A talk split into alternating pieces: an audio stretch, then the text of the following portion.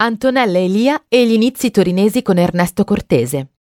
È nata a Torino nel 1963, figlia dell'avvocato torinese Enrico Elia. Quando ha un anno e mezzo perde la madre. Da quel momento e fino a sei anni viene cresciuta dai nonni materni, cui era legatissima. In seguito il padre decide di risposarsi e porta la piccola Antonella a vivere con lui, allontanandola dai nonni. Una separazione traumatica per la bambina, che ricorda il distacco dai nonni è stato traumatico. Non li ho più visti. Un'altra perdita dopo mia madre. Ricordo che venivano a portarmi le caramelle di nascosto fuori da scuola. Quell'addio forzato non l'ho mai superato.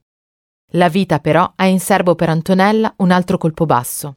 Nel 1979, quando ha 15 anni, il padre Enrico muore in un incidente stradale sull'autostrada dei Fiori, in cui rimane ucciso anche l'ex calciatore Paolo Barison.